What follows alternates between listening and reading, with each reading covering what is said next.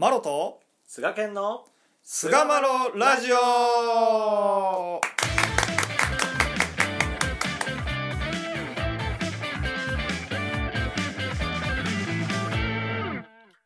さあそれでは始まりました。第321回菅マロラジオ、はい。えー今回はですね久しぶりに、まあ、ゲストがいてない、寂しい回になってしまいましたね。本当に。いや、まあ本当に寂しそうですな。気を取り直していきましょう。えー、我が事と人事というテーマでね、はいやっていきたいと思います。どうぞよろしくお願いいたします。はいおい、願いいたします。や、いいんですよ、全然。菅健さんがね、いてくれてるだけで僕は本当にもう満足してるんですよ。本当にありがたいです、本当にねす。ごい顔してるな。頑張っていきましょう、本当。皆さんにこの顔を届けて いやいや、ね本当に。もう我がこととして、えー受け止めさせていただきますよ。えどういうことあなあなたも同じことを思ってるっていうことじゃなくて。ねまあゲスト世界はかが世界はゲスト大募集ですね。でかか大募集。まあまあ、大募集。確かに。いや、本当にね、ゲスト会 あの勉強になりますからね。勉強になりますよ、本当にね。いろんなね、やっぱり考え方、いろんな信仰の向き合い方っていうのがね、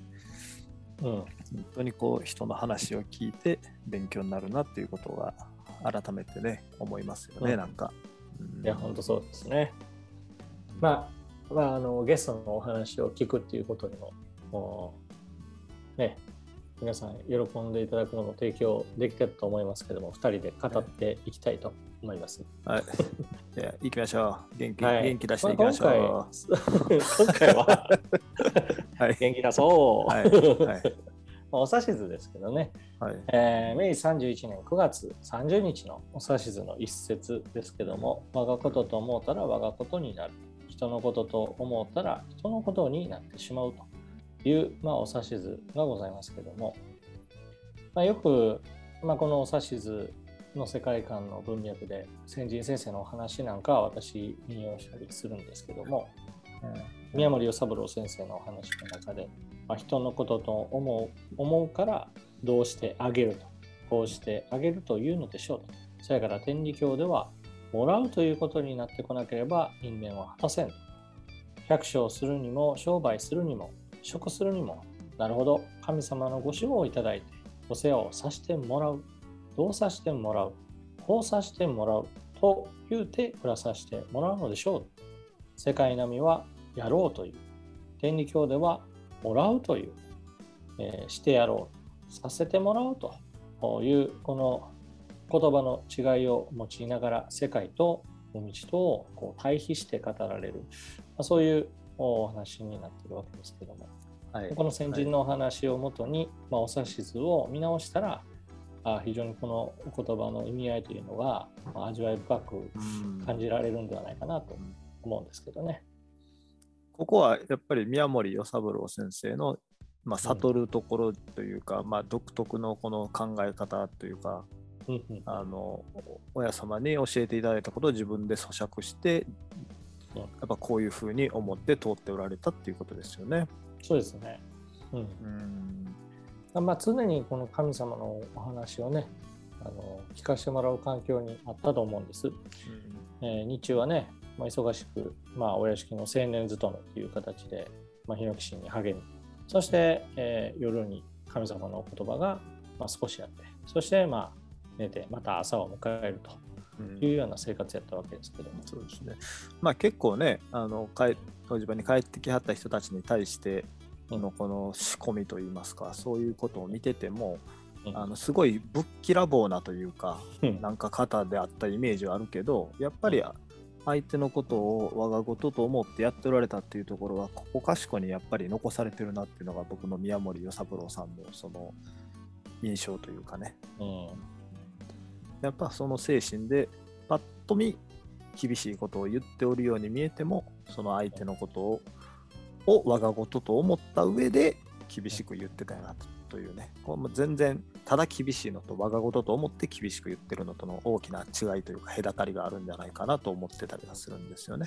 そうですね。うんまあ、特にその先人はあの人にお話を取り継ぐっていうことを特にこう強調して語るわけですよね。まあ自分のこう信仰がそこに入ってたりはするんですけどもしかしこう神様から受けたまった言葉をもとに語るでその言葉を語りながら聞いていたっていうふうに聞まあかせてもらうそういうことですね。いや、本当それ、それって今でも思ったりするけどね、なんか。ありますよね教えをこう、ね、解いてる時っていうのはいろんなところであると思うねんけど、うん言いながら自分に言い聞かせてるっていうところはものすごく多くあると思うんで、まさにこのラジオなんかそうじゃないですか。でも完全にもうそうですよ。菅家のことなんか聞いてもん俺自分が喋ってるの自分で聞いてるだけ。あ そうじゃなくて、そうじゃなくて。あ違う？違う？違う？か面白い面白い解釈されますね。いやなかなかトリッキーな解釈だな。あいやいやいやいやいやなことないですけど。いや、ほんとね、喋りながら、ほんと人の話を聞きながら、その人に言いながら、結局自分に対して、自分の魂に聞かせてるっていう感じなんやろね、やっぱり。ああそうやと思います、うんだか、ら、あのね、今回の話、ちょっとずれるかもしれへんけど、だからこそ、嘘を言うたら、そのものが嘘になっていくっていうことなんかなっていう感じもするよね。結局、自分にうん嘘をついてるっていうことになるからね、人に嘘をついてるそうですね。ね。うんうん、まあね。いやまあそのね宮森先生がどういうお方やったかって言ったら結構こうまあまあ、やんちゃくれですよね。破天荒っていうかねやんちゃですよ。やんちゃですよねやん。ちゃですよ。常識にちょっと縛られない感じはね若干天意無法というかね。本当に そうそう天の神様の常識でこう生活されていたっていうようああ、完全にそうですよね。本当に。はいなんかこう野菜をね、まあ、畑を、まあ、作るわけですけども、まあ、その中でこうとんでもないこうでかい大根を作ったりとかうんして喜ぶわけですよね。うんでもあん大根なんてそうですけどちょうどええ大きさがあるわけですよ。で大きくなりすぎたら中にねもう筋が入ったりとかしてもうとても食べられへんようなカチカチになってしまったりとかするわけですよね。でも大きいものができたらあこんだけご守護いただいたっていうようなそこでこう喜んで通られたっていうようなそういう話を聞かせてもらったり。そういう方やからこそ人間の常識とか人の目にとらわれることなく神さんの教えをそのまま体現していけたっていうことではあるんやろうな。そうですよね。ねだから私たち人間の常識からその先生の行動をこう判断するっていうような見方になると、まあ、あの読み解ききれへん部分っていうのはたくさん出てくると思うんですよそうなんですよね。でも実際その本人宮森与三郎先生はもう神様の世界にいてたからうんもう神様とのやり取りなんですよねそれは。いや、本当そうなんですよね。それでいいんですよ。そうなんですよ。やっぱね、お道の信仰者はそうであった方が、うん、やっぱり幸せに信仰していけるのかなっていう感じはしますよね、本当に、ね。そうなんですよね。だから、なんていうんですかね、その世間的にその行動はどう思われるかっていうところって、まあ、私たちはまあ、ね、言うても人と接点があって暮らしてるわけですから気にしがちですけどうんでも先人の先生のお話を見ていたらやっぱりあのいかにこう神様にお喜びいただけるのかっていうところにこの。ポイントがねあると思うんですよ。いやそこがやっぱり面白いし、惹かれてしまうところでもありますけどね。そうですよね。だまあやっぱ親様にそうやって言われてね、やっぱそうやって、あの皆我が事と思ってしやんせっていうところもあったところを、本当にこう自分のね、あの信仰の姿勢としてやっていかれたんやろうなと思うんですけど、まあ、この、あのさせてもらおうっていう、何でも我が事としてっていうところは、ね、これで有名な話は、このラジオでも何度かしましたけども、うんあの高田中三郎先生のね、はいはいはい。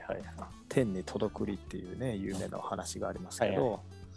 あの親様とね、奈良監獄所へご苦労くだされた、まだ進行して3年、4年ぐらいかな、これ、高田先生がね、3、4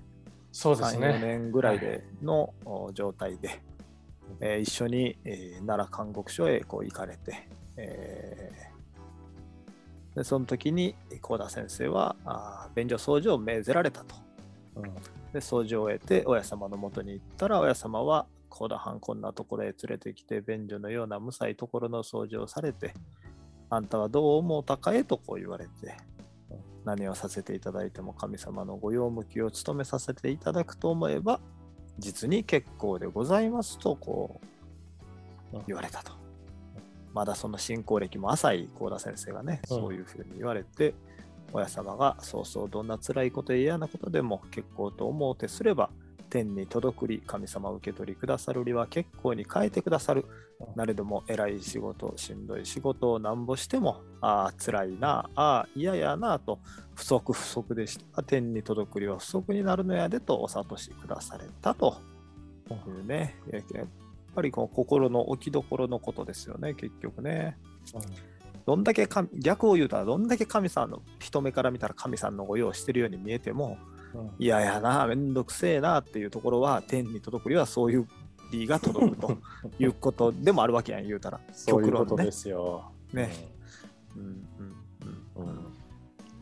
かといってなんていうかいやそういうなんかもう不足ばっかりしてるからもうそういうなんか教会のやるべきことはもう俺はやらへんとかっていうのはある意味で正直ですけどそれがいいっていうわけではないんですけど、ね、まあまあその辺のさじ加減っていうのはねやっぱりね あのそ、ね,、そこはもう本当にこうちゃんと自分の心を収めていくっていうところが大事やるけどね。まあ、口と心と行いをこれ3つ揃えるっていうのが誠やっていうふうに聞かせてもらいますから、ねね、やっぱりそこを目指していくべしなのかなと思いますね。うん、あとまあお指図でもね、まあ、これも有名なお指図ですけど満足は心のりと優しき者は日々満足と満足は小さいものでも世上大きい理になる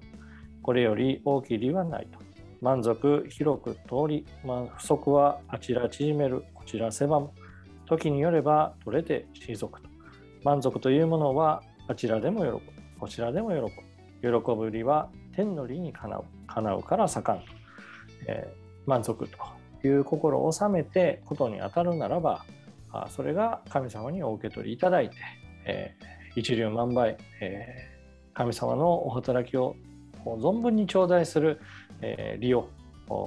盛んにいただく頂戴することができるという、うん、まあ、そういうお指図もありますから、うん、えー、まあ、人のことをさらにこれは若ことと思いそして子供は一日生かされているということの感謝の心で努めると満足の心で努めるということが信仰の一番大事なまさにおや様の雛形がそうであったんではないかなというふうに思わせてもらいますけどね。そうですね。はい。本当に。若島の借り物の世界ですよ。本当にね。そうですね。はい。神の体の中に私たちが神の体のまあ一部である体を借りてるっていうような感じかな。私たちの体っていうのはね、うん、神さんのね、ねその命の一部をお借りして生きてて人間は皆めんめ兄弟なんやと。他人というのはさらにないと、うん、ただ違うといえば心が違うというところをね、うん、収めながらやっていけたらいいなと思いますね、うん、本当に。だからまあ皆兄弟ですのでね。で神から体を借りているということも皆共通していますので命名の違う心で兄弟同士がね全部みんな兄弟やなと思ったら自然とこうあの我が事となんとなく思えていくのかなと思ったりね。そうですね。自然と思えるようなそういう進行をしていけたらなと思ったりしますね。そうですね。はい、はい、というところで第321回我が事と人事を終わりにいたしたいと思います。はい。どうもありがとうございました。ありがとうございました